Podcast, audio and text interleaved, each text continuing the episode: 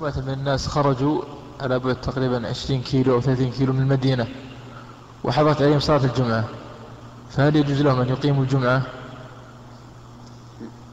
لا يجوز إقامة الجمعة خارج البلد سواء خرج الإنسان في سفر أو في نزهة لأن النبي صلى الله عليه وعلى آله وسلم لم يكن يصلي الجمعة في السفر.